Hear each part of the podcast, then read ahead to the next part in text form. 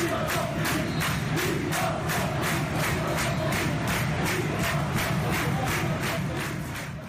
So, hello and welcome to episode 14 of the Sourcast uh, for this season with myself, Glenn Price, and as usual, I'm joined by Ollie Warner. How are you, Ollie, this week? Yeah, I'm good, mate. How are you? I'm good, yeah. It's fireworks night here in Shrewsbury. I'm sure it's fireworks night everywhere else because it's the same night everywhere, but um, It's fireworks week these days. yeah, it goes on a fair bit. So, yeah, if you hear any bangs in the background, that's what's going on this week. But um, yeah, it's fireworks night, and we, we saw some fireworks on Saturday as Shrewsbury started their journey in the FA Cup this season. It was uh, it was an interesting day, wasn't it? Yeah, it was an interesting game. Um, I'd say it was a fireworks with prolonged periods of gaps. um, in terms of yeah, if it was a fi- if it was to predict it as a firework display, you'd have lots of waiting around. Yeah. But um, yeah, it was an interesting game.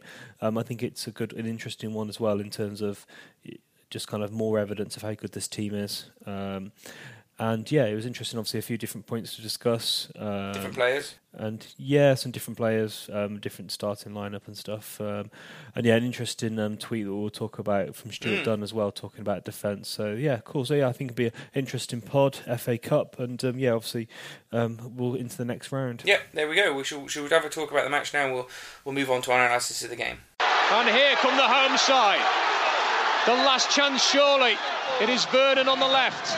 There are bodies in the box. It is Scott Vernon driving towards the goal. He's still going and it's in there. It's there.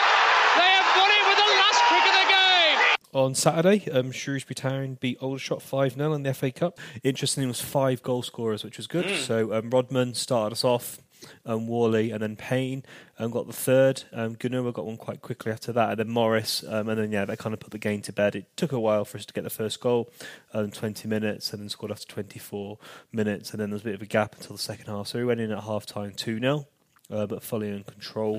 And interestingly, at Stuart Dunn, um, a lot of people are um, retweeting this um, tweet from Stuart Dunn, um, kind of after the game. Obviously, meant that we had ten home games now. We've only conceded three, and of those, two of them were penalties against us.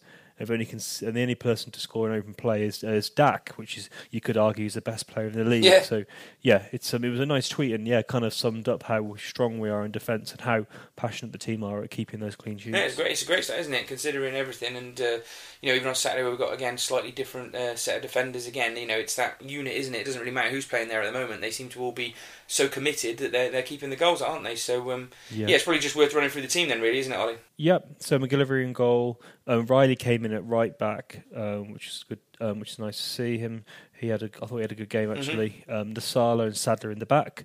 Um, so obviously, we just to get your view on um, Sadler central defence and Beckles as a left back.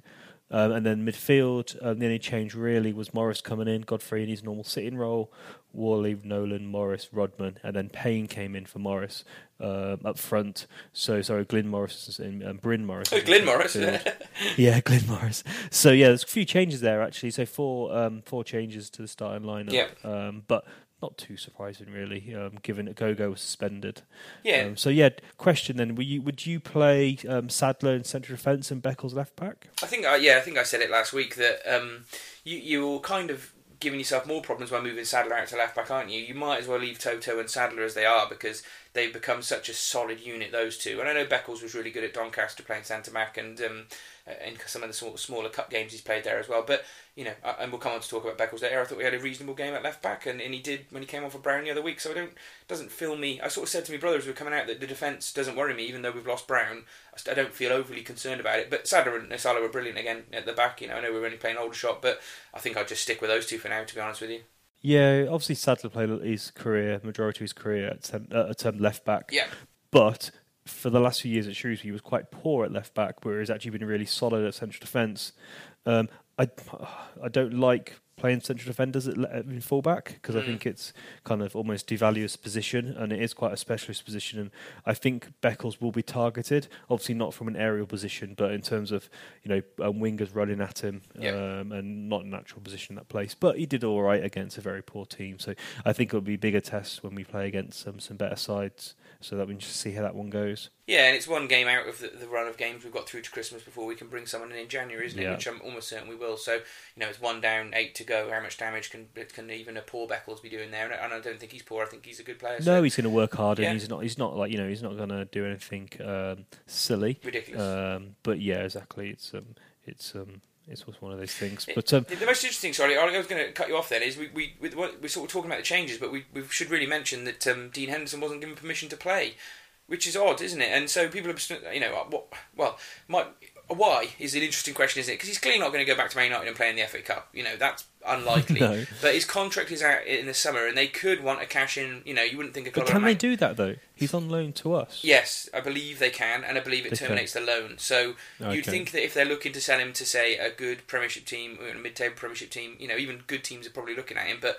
or you know, upper upper Championship teams, they might want him not to be cup tied. So yeah. I can kind of see why they're sort of covering their investment there, but in all likelihood, you know, in all likelihood, he's not going to move. I suppose you should imagine he probably want to see his contract out and take a big signing on fee in, in the summer. So yeah, interesting and and good good for MacGillivray that he knows he's going to get around in the cup now, doesn't he? But um, yeah, yeah, it's just a shame to see Henderson not playing any week because he is fantastic. Yeah, no, it was a bit of a, is a dis- um, disappointment um, for Henderson, but um, I saw actually Henderson was in um, in, the board's box, um, yeah. so he was in um, Roland Wycherley's box, which is interesting. Yeah. You could see his hair a mile off. um, yeah, so and, and, and Craig did really well, didn't he? So we'll and we will come on to that a bit later yes. on. We've got quotes from the manager, yeah. but um, yeah, I know you wanted to um, talk about um, the minute silence, Glenn.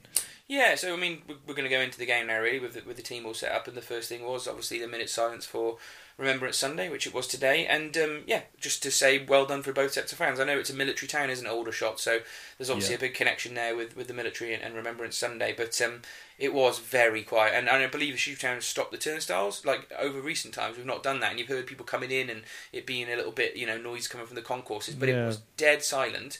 And the only thing you could hear was the drown of the A5 in the background. So I thought the odd kid, but yeah, you can't blame them for yeah, that. exactly. But I thought in general it was one of the best probably minute silences we've had at the football club. So yeah, it was just worth respecting the, the situation that it's um, re- reflecting, isn't it? And yeah, both well done to both sets of fans really. And, and talking about well done to both sets of fans, Ollie, I guess you've got to say well done to the 420 odd uh, Aldershot, Aldershot fans that made the journey because that's a pretty good turnout, isn't it, in the FA Cup? A, a, big trip like that for them. So um, they seem to enjoy their day out. They had a bit of banter and a bit of fun, didn't they? But um, yeah, well done to their fans, I guess. Yeah, no, 400 is a good turnout, isn't it, for a team um, that low down? Um, you know, they're not like they have obviously been in the football league. Yes. Um, but um, yeah, their average attendance, you know, is, is, is only like just over 2,000.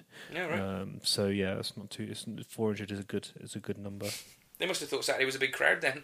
I mean, it was 3,800, which brings us to the second point we start to get into the game. Was, I mean, you know, I talked with a few people about this, and, I, and initially I thought when he looked around the ground when he got in, and we talked about this, didn't we, pre-match when we were having a chat, saying, "Guys, hardly anyone here." And you were like, "There's no one in the concourse, isn't there?" All the seats, you know, that generally filled in front of me weren't full in block 17. And to me, I, I felt a little bit like oh, this is a bit of a disappointment, really. You know, we're doing so well. You'd think people would want to come down. It was it was cheap for season ticket holders to get their ticket. You know, only twelve pound extra. It wasn't you know too expensive for anyone else to come down and watch a team that are doing so well this season. And yeah, what what do you put that down to? Because I, I would have thought we'd have been maybe up towards five thousand or at least four and a half, but. 3,800 felt a little bit disappointing to me, but other people were saying, well, it's just the FA Cup in it, the devalued element of it. I, I, don't know what. I'm interested to see what you think about that, really. Um, I think it was um, combination of an extra game, uh, mm. and you know, um, money um, is, is, it can be a factor. Yeah, yeah. Um, I think um, FA Cup be devalued. Mm, I think still for lower league fans, I think still yeah. enjoy it probably more yeah. than Premier League. But I think we were the fact we were playing Aldershot. I think maybe if we were playing um, you know, Tranmere Rovers or Hereford or Telford or someone mm, of an interest. Yes. You know, if you're a if you're a um, you know Shooty Town fan and you think I've got to pay money for this game, and maybe some fans told this is an opportunity to go and do something else for mm. the weekend instead, going to football and and they were probably right into in, in the end in terms of, you know it wasn't really a contest. So no. I can I can see those arguments. Uh, oh, I don't know. I always think though when you miss a five 0 you do think, oh, I'd quite like to have seen that because you don't get many big victories any season, do you? So yeah, I guess I guess that's the case, and I know the crowds will be back up for the next home league game, won't they? But yeah, um, yeah just just interesting really that um, it didn't. It, it, it, one of the other things I think I did look at was it was slightly up on last year's first round, but obviously last year we were in the doldrums, weren't we, at that point in time? So um, yeah. yeah, there we go. It was just an interesting thought really, but um, yeah, there we go. So everyone was in, as many as as many as got in there, and um, yeah, it started, and all the shots started pretty well, didn't they? Which was I already started to think cup shot, cup shot, but um, yeah, they didn't do too bad, did they, from the start? No, they um, we were told by the manager that they were a good passing side, um, and they showed that straight off. Um, Town were very wasteful, weren't we? Struggled to cross, pass the ball. Um, and um, yeah, I um, I said I put that Toto struggled. You were a little bit more um, um, artistic or flamboyant in your discussion. What, what, how, have you, how would you describe Toto's Yeah. first twenty minutes? He has a little brain fade every now and again. That's what I think. He It's, does. um, there was one where he had a little miss kick, wasn't there? And he sort of left the ball behind him, and they almost got in. And there was another one where he, he then sort of tried. Well, it's the same moment actually. He did eventually sort of get his skyward kick back, went to clear it, and just passed it straight back to them. And, and to be fair, Toto was really good in the game in general. Yeah, but he um, was. in them first 20, 20 minutes, he made a couple of sort of noticeable mistakes, but. Um, that was really as bad as it got there. But yeah, it was sort of symptomatic of, of a few people who were a little bit sloppy at the start of the game. Godfrey started. Um, his passing wasn't quite as crisp as it was, similar to the first half at Peterborough, and uh, I thought the Whalley and, and Rolly partic- Whalley particularly struggled to get into the game during that period. But um, I think we just we, we, we, didn't have any massive frightening moments from Aldershot during that period. We were, we were fairly solid at the back, and um, yeah, we slowly worked our way into the game, didn't we? Yeah, we did. They they didn't threat us at all No. during the game. No. Um, sorry, worth just making that comment now. Even when they're their best spell, um, we were very. Um, when he was nearly said dogged, but dogged would be yeah almost an, you know an exaggeration. It was it was just easy in defence. You know, Comfortable. Um, yeah, comfortable is a a better way of describing it. Um, you know, we had our structure, our place, and um, yeah, everyone worked hard. And, and you were saying, uh, to be fair to Toto, obviously jumping ahead a little bit, but he was very professional. He was very focused, Mm. um, and especially in the second half, he really wanted that clean sheet, and he didn't want to Oh, let, yeah. um, let the manager down. So yeah, um, fair play to him for that. And yeah, it took us a bit of time, didn't it? Um, um, to um, to kind of come into the game, Yeah. Um, but then when we did, um, yeah, we were very clinical going forward. We were. I mean, we just before we scored the goal, we had the first sort of good chance of the game where um, it was a good ball played through, and Payne got in one on one with the goalkeeper. Yeah, that And was Rod- really frustrating. Rodman was up with him, and from where we were sitting in block 17, it looked like you know just square it to Rodman, and he's got a tap in, very similar to what happened for Payne when he eventually scored later on in the second half. But um, from what I'm told from people further down the stand, that Rodman was offside. He, he made his run a little Ah, bit too okay. early, so I don't think I don't think Payne really looked though, did he? no, he didn't look at all. And I think he was lucky, but um, he tried to round the goalkeeper and, and score, and the goalkeeper chipped it off him. And actually, to be honest, it was a bit disappointing. You would have thought would have thought Payne would have just rounded it and rolled it in himself. But yeah, that was that was the first good chance we had, and then Good goalkeeping. yeah, good goalkeeping to be fair from the Aldershot goalkeeper. And it didn't take long after that first miss then for us to get the, the first goal, did it? Yeah, no, it was nice, nice bit of play. Um, so it was yeah, first time really kind of got the ball on the deck and started to move the ball around. Uh, Whalley ran inside, um, and he and one of the things I like about Riley is yeah, he, he does push up and he's a bit faster than Bolton, so he pushes up, gets the ball, um, and whips in an absolute pearl of a cross. Um, and there's Rodders at the back post, um, kind of a bit of a trademark for him now, isn't Mm. it? Um, and it was a really, really sweet header. Goalkeeper had no chance, and um, yeah, um, we were away one 0 Against his old club as well, so there was that little uh, little bit of extra for him in it as well, wasn't there for Rodman? So yeah, it was um, it was a good header. Riley super cross, as you say. Nice little move, and yeah, I th- you know, once we got the first goal, it was a case of uh, let's go out, get out now and get the second. And uh, to me, as soon as we got that goal, it, we we started playing much more crisp and fluid. It was pretty noticeable then for that first five minutes after the goal that that was just the confidence booster we needed, and, and we played really well. And I say it wasn't too long. We had a couple more nice little flowing moves, and it wasn't too long then till uh, Rodman was involved again, bursting into the box. Um, goalkeeper clipped him, and then the referee took an absolute age, didn't he, to actually point at the spot, and eventually did. And then yeah, it was a penalty for the town. Yeah, do you think? Do you think it? Uh, first thought, did you think it was a penalty? I thought he was going to book Rodman for diving the way he was running over there. Yeah, I think he he was for me. It's clearly a pen. Yeah. Um, but Rodders did kind of like you know drag his leg. um, so I think it was a definitely a penalty. Um, he he won it, and I think the referee was just taking his time. It wasn't he wasn't like too long, was it? He No. did take his time. Yeah. Um, but yeah, he took his time, and, and I just thought the referee was actually quite good. Actually, he did annoy us a little bit in the first half, but as the game went on, he was very fair and he was quite. Um, he made most of the time. He made good decisions. So Yeah. yeah, another decision there, and um, yeah, nice penalty f- by Whalley. So yeah, do you want to describe how he took that? Well, like all his penalties, straight down the middle. Uh, Yeah. and sometimes he gets away with it, and sometimes he doesn't. But you know, he's, I think he missed one in pre-season, didn't he? And has he missed one Yeah. this season somewhere else? I think. I got a feeling he has. Yeah, it was high. It was high, wasn't it? As Yeah. well, high in the centre. But he generally Um, always hits it down, down the middle. Um, and yeah, the keeper obviously didn't do his own work because he didn't stay there. He dived and just went straight over him, really, didn't it? So yeah, nice, nice finish. I guess that's one of the differences, isn't it? Where we'd probably have like Danny Coyne, um, you know, doing a bit of research in the week. They just don't have those resources, do they? Nope. No. So there we go. Good for us, and that was 2 Yeah. 0. And then I, I personally thought at that point, game over. I, I couldn't see Yeah. Aldershot scoring two then. So, um, you know, that was what 28, 29 minutes in or something like that, wasn't it? And it, it felt a little bit like, well, this is just going to be a bit of a procession from this point on. But yeah, they didn't really threaten us. There was a moment where Beckles missed a header in the left back position, and um, they got in down the wing, and the ball got pulled back to Aldershot's number nine. And I thought maybe that was their best chance of the game. He, he kind of was just behind him, and he, he didn't get enough on it, and didn't direct on target, so got defended away. But it looked a good chance at the time. Um, and then yeah, I, I, did think my, my half of my one of my moments of the half volley was there was a ball went flying up miles in the air really high, and t- it came to Toto and he picked it out with an unbelievable first touch. Oh, just that was brilliant pass! it just dropped straight at his feet, and then he put took one touch with it, then knocked it forward and sprayed a thirty yard pass out to Rodman on the wing. I was like where's Rio Ferdinand come from all of a sudden here? So yeah, it was um, it was really good to see Toto with that confidence to do it. You know, that, you know, we all say we worry about having a mistake, but it does show you the class of the lad when he when he's got the ability to do things like that. So um, yeah, that was one of my moments half. And then I suppose one of the, the other things, I mean, we're talking about moments here because really the game sort of meandered from that point a little bit towards half time, didn't it? You know, we sort of attacked a bit, they attacked a bit. There were no real clear cut chances there um, from that point onwards, but.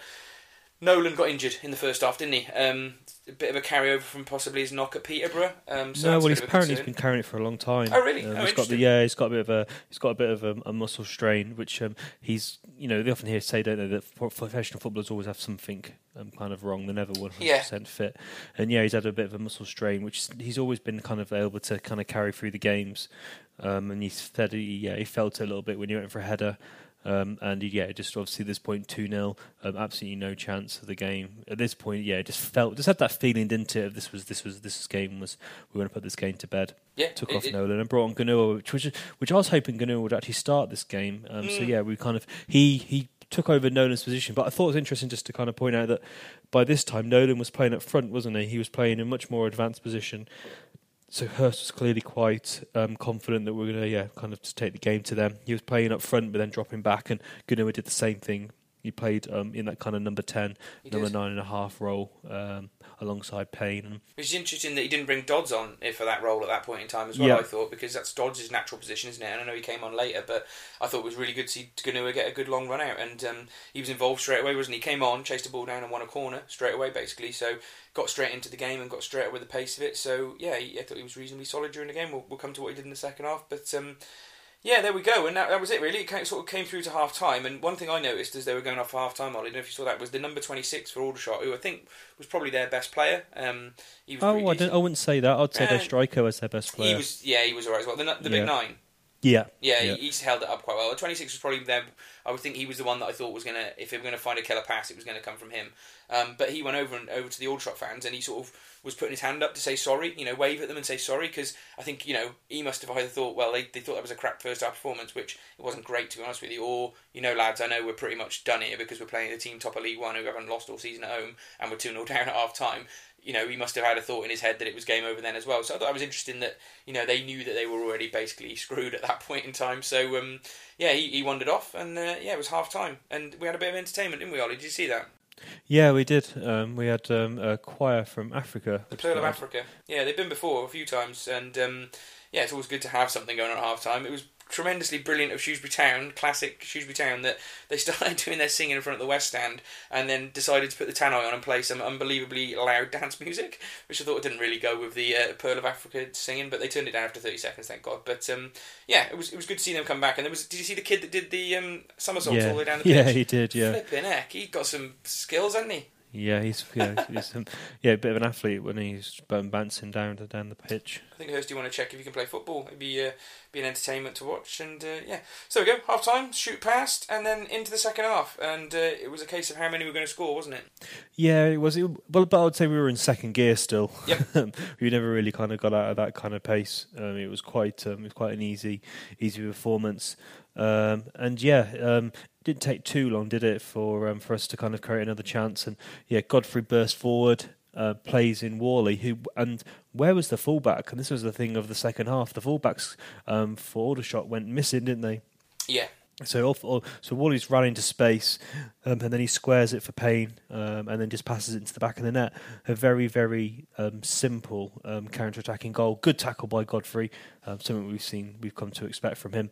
Um, he was right on the midfielder, and then yeah, it was it was a nice little team goal. Yeah, it was a really good goal, and uh, yeah, Payne will be happy if he gets a few more tap-ins like that this season, won't he? Because it was not the hardest finish he'll ever have. But no, um, it's not the hardest finish. yeah, But good I mean, team was- goal, good vision from Godfrey um, to see Pay, um, to see Whalley, and Whalley was obviously unselfish um, and also put um, a perfect ball to, for Yeah. Payne. So, so it's Couldn't miss. for him. yeah, he couldn't miss. And it's interesting. I mean, that during this period here, we're about to talk about these three goals um, that we scored in like eight minutes. Was it? I think it was something like that. I, thought that one of one of the mistakes Aldershot made in the second half was they were two 0 down and they thought, well, we better go for this. Do you know what I mean? And you're Yeah. right about saying their right and left backs went missing a few times because they went they got too high. They played a Yeah. they played an even higher line. Um, and as such, it gave us even more space to work, you know, our attacking moves into. And all it took was them doing that for 15 minutes, and we got these three goals basically. So yeah, that was the first example of it. Um, we also almost scored just before that as well. I don't know if you saw that. Was when um, we had a corner, which again we we got because they pushed up, and uh, Rodman had a little flick right like in front of the goalkeeper after Toto won a header, and the keeper made an unbelievable save on the goal line and sort of pushed it up over the bar. So we could even have scored before that, and then obviously got the uh, got the goal from Payne, and the next one old uh, Gnahoua, who'd only come as a sub, got uh, got his first goal at home. I think it might be. Well, maybe not. I don't know. I'm not 100 percent sure about that. But um, it, it was a decent finish that one, wasn't it? Yeah, it was a nice finish, um, very clinical, right to the top of the net, Mm. um, which was quite funny. But one thing I was going to mention about uh, about Godfrey, I'd say Godfrey dominated the park, central yeah. midfield, Too easy. um, but that wasn't really the opinion of um, of a journalist. I saw that. for Aldershot, uh, Yeah. who said that um, um, one of their players was the, the best player and he dominated midfield, causing Shrewsbury to panic in possession. Yeah, and he also gave one of their attacking players, who I didn't even notice, and didn't cause us any threats, and got subbed off after 60 minutes, a seven. So I was like, wow. And he was like one of the top three scorers in the team, so I'm not quite sure. I mean, yeah, clutching at straws there, but yeah, it was a bit bit weird that, um, Bit of a that report, report. from Aldershot. But Yeah. yeah, Godfrey, it looked too easy for Godfrey all day, didn't it? To be honest with you, it was in he was in absolute cruise control for most of the game. So um, anyone that went near him, he just bushed bushed him off and got the ball back, didn't he? So Yeah. um, there we go. But again, credit to Rodman for the for this for the fourth goal, Gnahoua's goal. Um, he, he had his man on toast all afternoon, didn't he? And again, he was probably playing three quarter, uh, two thirds, you know, normal pace. Um, just stood his just stood his man up, then dropped his shoulder, went past him. Lovely little cut back and a good finish. So yeah, there we go. It was four 0 So yeah, and then at that point, Ollie, I thought Aldershot had totally gone. I mean, they weren't in the game at two 0 um, They weren't in the game at three 0 Four 0 They were just out of it basically. So Yeah. yeah, they they were they were absolutely out of it. And their heads went down, and um, that's why we got the fifth goal really because we just came straight back at them straight away. And uh, Carlton Morris, who'd just been subbed on, basically went for a little jaunt up the field and smashed one into the top of the net, didn't he? So yeah, it was another good finish. It was a nice finish and also also a nice bit of build-up play again. It was um yeah that um odd um I can't remember pronounce the guy's name, but the guy who um apparently was boss midfield um got tackled number eight for um for Aldershot got pinched by um, Godfrey. Yeah, He quickly ball passed the ball to Whalley, who was in a good place, who played a beautiful um, through ball. class. Completely, yeah, completely um, broke their offside trap. Um, Morris took three touches, and the third one was um, yeah, bang in the back of the net. Really tight finish, just Yeah. under the under the crossbar. Um, so yeah, that was that was a nice goal. And by then, it was almost like you didn't even really feel the need to kind of stand up and celebrate. It was almost too easy, wasn't it? Mm, it was a lot of easy, easy, easy chance then, wasn't there? And uh, the Aldershot fans started ripping it out of their own team, didn't they? Then they were like, "We are Yeah. effing," you know, whatever. And the town fans were saying it as well. So, one, yeah, I'm sure that coming a long way from Aldershot and losing five 0 wasn't what they wanted to see. But you know, No. they, surely they had to realise the sort of standard of opposition they were playing against. You know, we are the highest ranked team in the cup, so you know they had probably the hardest draw out of everybody in the whole of the Yep. FA Cup, didn't they? So And they are fifty plus places below us in the Yeah. pyramid. So exactly. the, And then, what did you make of the rest of the game after that goal? Because I was looking back at my Twitter account where I kind of put my notes and go back, and I didn't really put anything for the rest of the game because it just sort of it was a case of whether we'd take any of our other chances, but.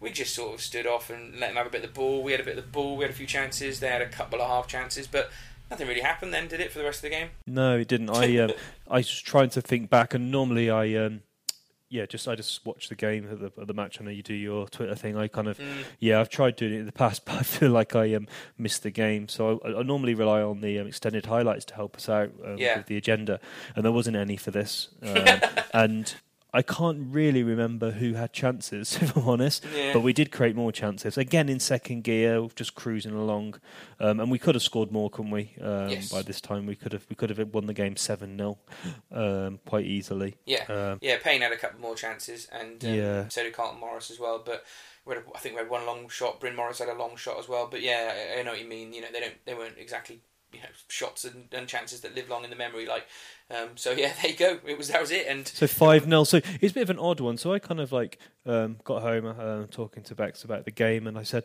"Oh, how did it go?" I said, "Yeah, it was five 0 but it was a bit boring because it wasn't a contest, was it? They had more possession than us." Which was obviously, you know, would be surprising if you know if you just kind of looked at the stats. And they had quite a few corners, and you know they had a bit of possession. But it was easy, wasn't it? We were very clinical going forward, took our chances, and yeah, it was. I thought it was a bit odd, but yeah, we kind of uh, we made reference to it before. But I thought Aldershot's tactics were a bit strange. They kind of they played their natural game, which obviously used to play possession football and play a high line, um, but against a Shrewsbury side, which um, yeah, we you know we've got quite a bit of pace in the side, yeah, and we were just clinical, weren't we? And we just put the, put them to the sword, and they didn't really have much of a response. It was it was silly what they did personally, in my view you know, the, the best chance they had was potentially getting a draw and taking us back to their place on a Tuesday night in a game we didn't want to play and maybe beating us there because they, you know, playing that high tempo attacking football and with a high line, they're never going to beat us. The, most of our best football this season has been on the break, and if you're doing your research and you've been doing, you know, you even looked at the last few games, you'd think that's a silly tactic to play against Shrewsbury Town, and so yeah, I would have probably come and parked the bus if I was the Aldershot manager, and you know yeah. it wouldn't have been a problem. You look at some of the other teams in who sort of got reasonable results against league teams yesterday, and um, you know they, they were sort of low scoring draws or, or nil nil draws. You know, Aldershot, uh, we we talked about Peterborough last week, didn't we? And about how I thought they were a pretty good team, and they played pretty much the same team as played against us, and only drew one one with Tranmere. So you know, there, there's the opportunity to go there and play defensively and get them back to your place because you, you, certainly got the odds in your favour then. So, yeah, brave of Aldershot. You've got to commend them for having a go. Like a lot of teams that we played recently, like Plymouth, didn't have a go. Yeah, um, Plymouth, but, Fleetwood. Yeah, exactly. But it wasn't it wasn't the right tactic, unfortunately, no. and um, I'm sure their manager will learn from that. Yeah, well, he said it was a difficult afternoon. You know, they're sitting top of League One for a reason, and you could see that. Um, he said we're very clinical with our finishing. Um, he said we did create a lot of chances. and we let them to get. We allowed them in a few times. Um, and one of the, their uh, media guy asked him, you know, is any lessons from this? And he was like, no. Not really. Um, oh, any, any any positives from today? No. We're going on the getting on, and he literally said, "We're getting on the coach now and going home." Oh God! so uh, poor guy. He, he, said, said it watch. no, he, he said it in with a, you know a kind of jokey, kind of jokey, oh, okay, kind of way kind of thing. But he was like basically like you know we came to the best team in League One um, in terms of the league performance. Um, and yeah, we lost. not much, yeah. really, not much really to say. No. Um, so yeah, so that was that, and um, yeah, so um, in terms of performances, um, what's your top three, Glenn? my top three were, uh, I think we've gone for the same, but I've gone for uh, Rodman for my man of the match. I thought, I know we got subbed off quite early, to be honest with you, which is which says something about how well he was playing. But um, yeah, he was utterly motivated against the team he used to play for. Um, scored a great header, set a goal up, and was a constant threat to the, to the winger to the winger and defender he was sort of up against in the game. So I thought he was he was as he was as good as we've seen again this season. Um, I gave second place to Bryn Morris. I mean, I know Godfrey was really good, um, but I thought it was the first chance Bryn's had to come in and play a reasonably, you know, good game in midfield from the start, and I don't think he let us down. I thought he had a, an assured touch. I thought he was he was good with his passing, and yeah, I thought it was nice to see him get a good game and, and, and him actually not let us down. So I gave second to Bryn, and I gave third to Payne, purely just because I love Payne's work rate, and um, even in a game like Aldershot, and I know we were cruising, you you work you watch his work off the ball, and he didn't stop running and chasing no. everything, and you know we were finding him up at one point, and he was still chasing down lost causes into the corners and, and throw-ins and stuff. So I, I, gave him it for his sheer work rate. But I do appreciate that you've, you've gone for Godfrey as well. And he, he could easily have been in my top three. But um, yeah, Rodman, Bryn, and Payne were mine. Yeah, they were the kind of standout four players, and Toto yes. as well. He was in he you know yes. five actually. If you to mention five, they'd be the top five. Yeah. Um, yeah, I Payne was good actually. There was quite a few times, wasn't there, when they were passing the ball around and it was quite a pedestrian pace to the game. Um, yes. He didn't give up, did he? And he kept on. He was almost like I almost got that. I thought to myself then he doesn't want to lose this starting position um, in the next game. Uh, I think that's why he's working hard, and it's something that um, you know the management team will definitely appreciate and look at his stats. So I went for Rodders first. Um, I didn't realise actually the game. I don't know if it was been a, just kind of just yeah just sitting back and not really thinking too much about this game, but um, watching it back and also hearing BBC Shropshire and watching the goals back. Actually, Rodders had a big, much bigger impact on the game than I realised yeah. at the time. Um, so I was surprised at first when they were mentioning his his name, but yeah, looking back, he he was key and you know and he really kind of had a key impact in the game. And then I went for Ben Godfrey because he just won so many tackles and a lot of his tackles also then, as we've explained, turned into goals. Mm-hmm. And yeah, Bryn Morris was just tidy, wasn't he? He didn't make, yes. he didn't really make any mistakes. Um, you know, when we were sloppy in the first half, he was not to blame. Um, and yeah, it was just good to see him back in a town shirt. So yeah, that's good to have him back. It's nice to know that we can rely on Bryn if we yeah. do have an injury to. Um, and I think he'll Nolan, fight and for, also for Nolan. got- yeah. Go on, sorry, mate. Say again. So he, he'll, he'll definitely. I think he's definitely going to be putting pressure on a go go and Nolan now. Um, so that's going to be interesting, and that's obviously that's great for um, competition. Yeah, if, you know, it's nice to know we've got cover there. You know, like we lose Brown and we worry about the cover we've got, but certainly central midfield three, four. We've obviously got cover with Bryn and, and Adams as well, who um, who came on and had a little go at the end, didn't he? As well, he, he was solid. Didn't really do anything bad. Didn't really stand out as, as, as you know he was going to let us down either. So yeah, that's a nice place. You know, we've got to play three central midfielders in this tactic, so it's nice to have at least two backups in that position. So yeah, I think that's fair enough in the top three. I mean, one player we haven't put in our top threes that is worth just a quick discussion on, Ollie, is um, the performance of the goalkeeper, McGivillery, Yep. You know he's played quite a few games now in the cup and, and standing in for Henderson when we've been uh, when he's been away on loan, uh, not on loan, sorry, international duty. He's played second fiddle, hasn't he? So that's obviously kind of you know mentally kind of straining in terms of you know coming into work every day, and you know there's this kid who's immense, um, and then you have got to kind of play when he's not around. Um, but he has done really well, and he was key, wasn't he? So um, him and Toto were kind of I think you know between those two, they're the guys that really drove that clean sheet home. Yeah, yeah, and I just it was. I've seen him play a few times, and I've not thought he was a bad goalkeeper. I've not thought he was an excellent goalkeeper, but I actually watched him on Saturday, and I thought, now he's he's decent. He's Yep. a decent goalkeeper, and his you know we've commended Henderson for his command of the area, haven't we, all season? And Yep. um, the way he comes out and just easily plucks balls out of the sky, and we, we didn't see that too much with Leutwiler. So it's a different type of goalkeeping. You know, he tends to come out and punch, or it's down his line. And I'd say that you know MacGillivray on Saturday was just as good as Henderson had been recently in Yep. terms of that, that part of the game. He obviously didn't have any shot, real saves to make. To be honest with you, in the game, He had a couple he? of shots he had to capture, didn't he? But yeah, there were none of, none of them were worldies.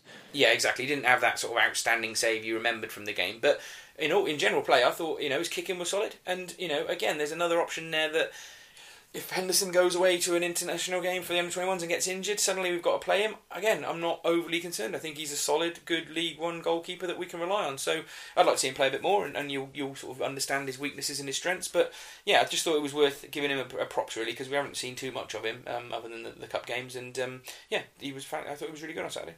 Yeah, and here's a question for you then, Glenn. Do you think he's better than Leutwiler? Oh, I don't, too early to tell. Too early Too to tell. You know me, tell. I like Little Okay. to be honest with you. So, Fair enough. Yeah, a little bit too early to tell. And I, and I understand the, the difference. You know, we, the more we see this now, the more comparing Leutwiler to MacGillivray or Henderson's a difficult thing because they're quite. You wouldn't think goalkeepers can be different, but that difference between the European style of coming out and punching everything and a British style of coming and dominating the box and picking it out of the air and holding it is is quite interesting, isn't it? And obviously, everybody has their own favourite type of goalkeeping, don't they? Like, uh, you know, I, I, I know people that don't like Leutwiler's goalkeeping. And they thought he used to come out and punch too much and would rather that he did what Henderson and, and MacGillivray do. So it's difficult to compare the two, but yeah. His you know, distribution's good though, isn't it, from MacGillivray? So, so moving on. So before we get to Paul Hurst um, comments, um, the three-word match reports. and there was a lot of there's a lot of um, them shared again this week. So thanks to the guys that did that, and yeah, apologies for those who don't get mentioned. Um, so Anthony Yang went for five-star performance, which was Yeah. yeah was quite nice. Um, James Hill was um, clinical and efficient. Um, Daniel Simmons was professional, confident, clinical.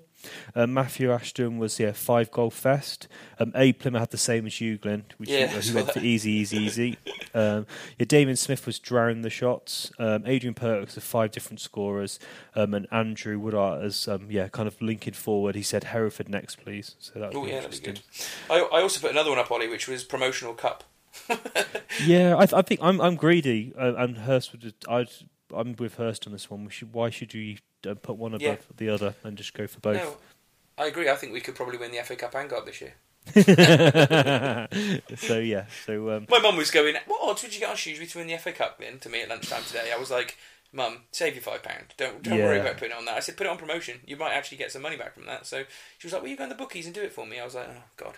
I think um, I, th- I think putting on the promotion um, to win promotion, you're too late. I think. Yeah, well, you'll still get some good odds on it. But you won't certainly make as much money as you and other guys did at the start of the season, I'd imagine. But Yeah. There we go. There we go. So yeah, Paul Hurst. You, you mentioned a few of his comments before, but um, yeah, he was obviously delighted with the scoreline. What else did he have to say? Yeah, so he was pleased. Um, he was pleased, um, not only influenced of how we played, and, and that's always an important thing. And you hear it quite a lot now, actually, on the media in uh, football managers. They talk about almost the difference between the results and the performances. Mm-hmm. And um, Doig always says this when he gets interviewed as well. He always talks about the performances rather than the results. Um, and it wasn't the best performance, but it was good enough, wasn't it? Um, he said we could have scored more. It was the game that is expected, so he seemed quite pleased about that in terms of, um, you know, they were going to have the ball, bit good bit to play, but run with when we when we ran with the ball, which is a really good observation. as you would Mhm. expect from the Shrewsbury Town manager. Manager, Uh, yeah. the um, you know they were very vulnerable when Whalley um, and and Rodman um, were running, and that was yeah that was that was clear to see. Um, and um, yeah, BBC Shropshire mentioned to him about the five goal scorers, and he hadn't thought of that um, at the time, and he smiled. And then he also mentioned that um, he put Morris on and he scored straight away, so he took a bit of pride in that. um, and yeah, he was mentioning Toto and Craig, um, as we mentioned as well, in terms of their performance in defence. And there was one bit, wasn't there, where Toto did those two kind of block tackles, and he was like, you know, you shall not pass. Um, and he was, yeah, he was a brute at that point. So fair play to him. So yeah, that was that was what um, um, Paul Hurst had to say, and um, yeah, it was a it was it was an enjoyable day. Um, start of winter, I'd say. I had my STS gloves out for the first time. Yeah, it's getting a bit nippy, isn't it? Yeah, it now, is, to be yeah. fair. So yeah, so I guess um, I guess you were pleased with the performance overall, then, Glenn. To kind of summarise. Yeah, I mean, yeah, was- you know, you're not going to complain about seeing your team win five 0 over, are you? No. And uh, everyone out with a with a smile on their faces, and it was you know a big nice round of applause for everyone as they as they left the pitch, and yeah, getting used, to, you know, still unbeaten at home as well, so getting used to leaving the meadow this season without seeing us uh, lose. So yeah, there we go. I think it's um. That's the end of you know that game in the FA Cup, and we- we'll, we'll look forward to the next uh, round now because we're going to uh, go on and do a bit of Salop news, aren't we? Because we've got a couple of talking points. So um, yeah, we'll go on to Salop news Surely will be Wone. Could be Jemson the other way. Wone came close. Jemson!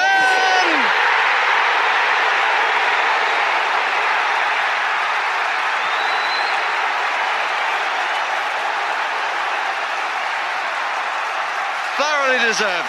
So, welcome to Salop News. It's been a while since we did Salop News, Ollie, isn't it? Because uh, we've just gone straight into predictions normally, because not too much was happening around the club. Everything was going swimmingly. But um, yeah, we've got two things to talk about this week, I guess. The first is the uh, impending FA Cup draw on Monday Yep. night, which uh, we shall see who we get. And then, obviously, this week there's been the first sort of rumblings about Paul Hurst potentially leaving the football club and a link with Sunderland. So um, I, I thought that was worth talking about, really. So we'll start with the FA Cup draw, Ollie. I think, uh, yeah, who do you want is the answer, I suppose. And uh, yeah, go on, go from there. Yeah, I think Hereford would be a good one.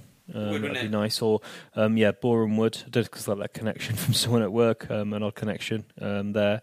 So yeah, so as Hurst said, First fancies a home tie and the easiest one possible. So if I can't have someone close to myself in terms of location, um, then yeah, home tie and someone easy and get through to next round. Yourself? Yeah, yeah.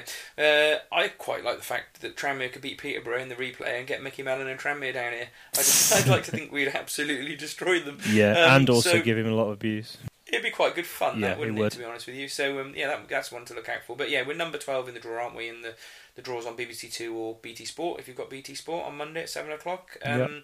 So yeah, I, I noticed Paul Hurst was asked about it, and he said that he would uh, fancy a home tie. Obviously, so would all of us, and uh, the easiest one possible. So to me, I think I'd be quite happy if we ended up drawing a, a poor League Two or a, or a reasonable non-league team again at home. Grimsby, are they still in it? Yeah. Well, who knows? I don't know. I should have a look actually. But Yeah. um, there wasn't many cup sh- sh- shocks today in the in the games that were played on the Sunday. There was a couple yesterday, wasn't there? But um, BT picked up- uh, BBC picked all these games to go on their Sunday highlight show today, didn't they? And pretty much every non-league team got knocked out who were playing a league team. So yeah, sometimes they they they're trying to get these cup shocks, but it's it's hard to manufacture it or, or find the right one, isn't it? But Yeah, I think also the the kind of the, the fitness and the analysis seems to have worked its way down to the lower levels levels Mm. of the football league now, um, and that seems to have um, you know kind of created the gulf between um, the lower leagues even more. You know, in the last few years, you'd see teams come up from League Two, wouldn't you, and do quite Yep. well in League One, but there seem, does seem to be a bit more of a gulf these years.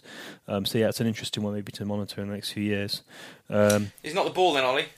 no, yeah, that's, that was bit had a bit of debate, wasn't it? Where um, Pep Guardiola doesn't like the um, the league ball. Um, and I know No. me and you have different opinion um, No. on on that. Yeah, I think I think some. Yeah, I, I, I don't think it can really be a difference maker, but obviously I can understand that people think, or all professional footballers can probably say it's a different ball. You know, we've seen it for years and years, haven't we? With the World Cup comes around and teams suddenly say, oh well, this is not like the ball we play with week in week out. But um, I, I don't think it's a difference maker, and I certainly don't think it would have made any difference because obviously the football league play with that Nike ball, don't they? Whereas the conference teams, and the Premiership teams play with a different ball week in, week out, and so yeah, there was some indications that conference teams were being a bit hamstrung by the fact they're not playing with their regular ball. But honestly, I don't yeah, think the, was the, the thing. The thing I found a bit strange was like a there's a debate on Facebook about it, and um, for me, it's more of a, I don't. I can if if Pep Guardiola was saying that all the players in the Wolves game and the sorry, all the Man City players are saying all the players are saying it, um, and the Aldershot players and and the Shrewsbury Town players are also mentioning it.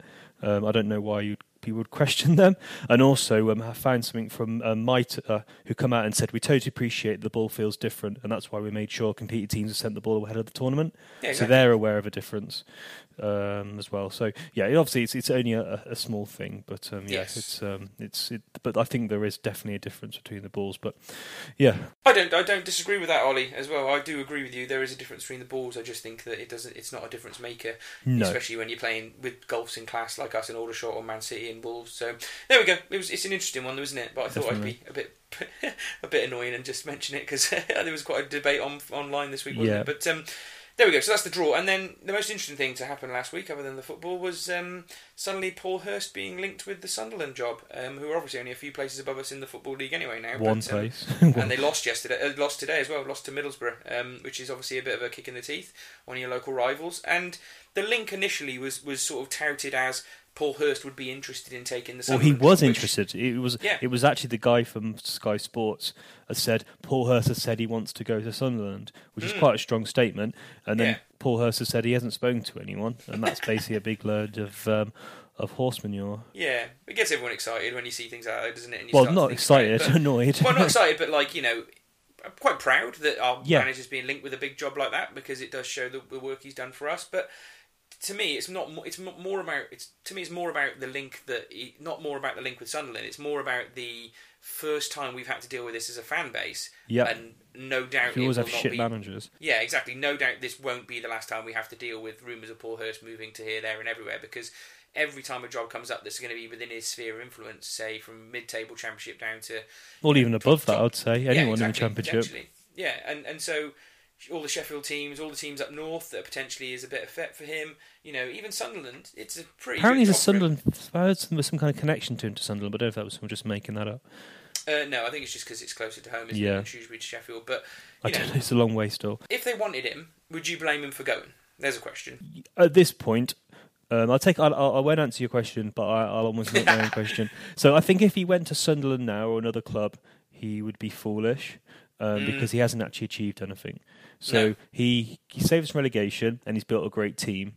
Um, and as him and Doigi always keep pointing out, you know, we haven't achieved anything yet. There's a long way to go.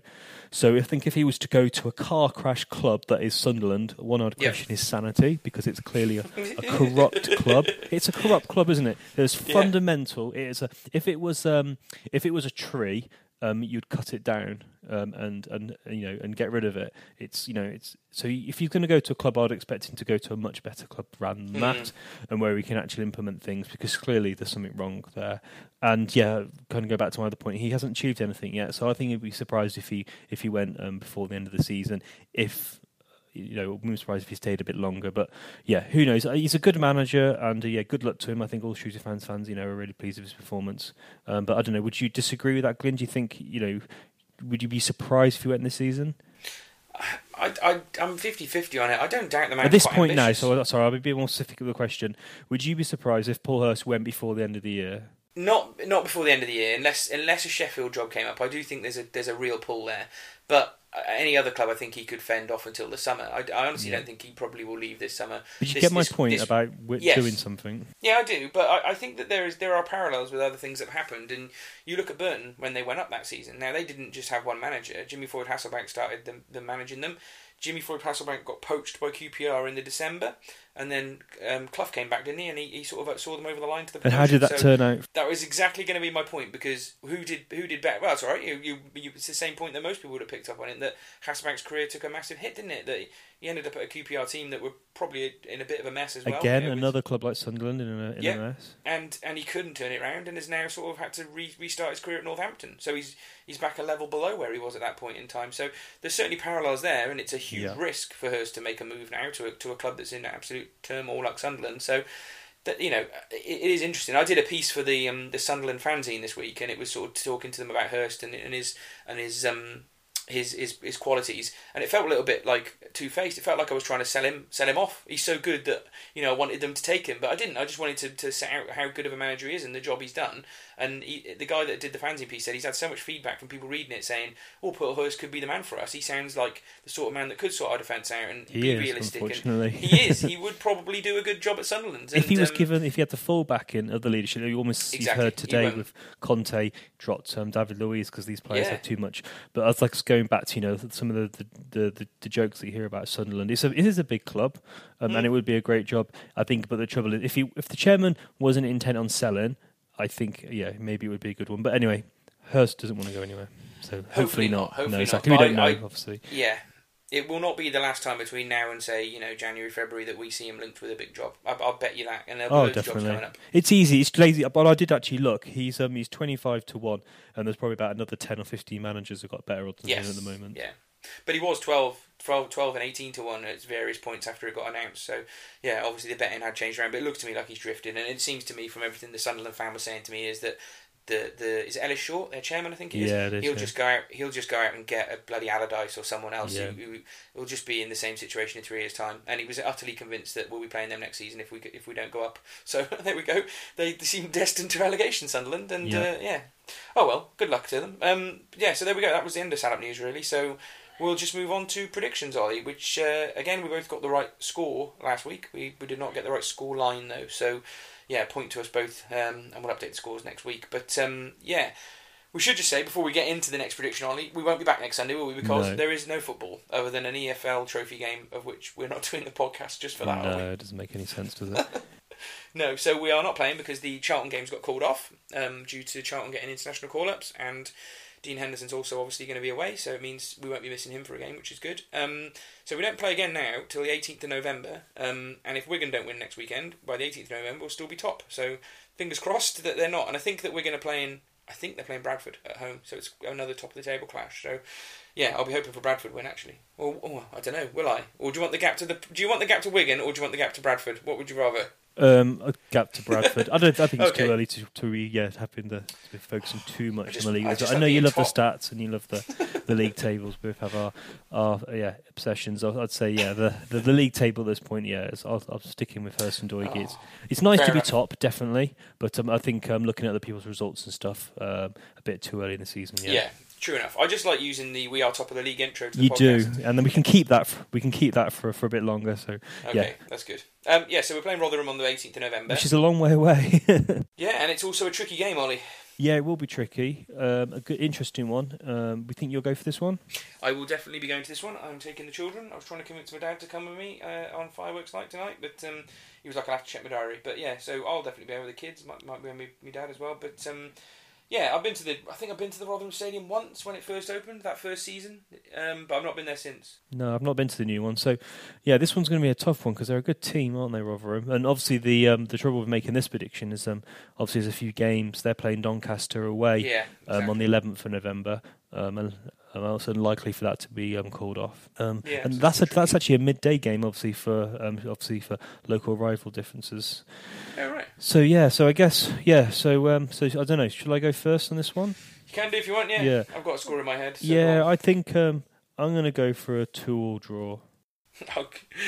I, I was going to go for one-one. I, I 1-1, think okay. quite tight. Yeah, I, I'd like to think we'll get a point there, and I'd be I think they're both they're they're they're quite a free scoring team. Um, they Yeah. do let quite a lot of goals in though. So yeah, they've they've beat um, they um, they lost in the FA Cup, which is interesting to Crewe. Um, they lost to Gillingham as well, but then they drew Wow. three all with Oxford. They lost to they lost to Wimbledon three one as well. So not a good run then. No, so um, do we go back and change our prediction? Glenn? No, stick with it. A point would still be good, Ollie. Yeah, but you know we'd be even further ahead of Bradford then if we won. yeah, but, but I say they might smash Doncaster and be Yeah. looking really confident by the time we play them. So, so who knows? Yeah. So yeah, I'll be there. Looking forward to that one anyway. And um, No, I'm going to change. I'm going to change. I'm going to go for two Oh. one win. I'm going to go for two one win.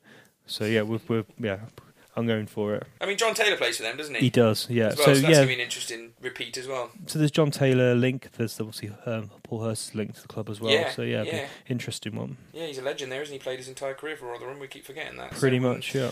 Yeah, we see, we see there'll be probably a bit of pre-match press about both of the guys in terms of the, the respective local papers and local press in the run up to that one. So, yeah, it'll be something interesting to read. So, yes, I'm, I'm filling. That's that. We've done the predictions. I guess Yep. that's the end of the podcast this week, Ollie. It and, is, uh, yeah. Yeah, we, we march on in the cup and we look forward to the draw.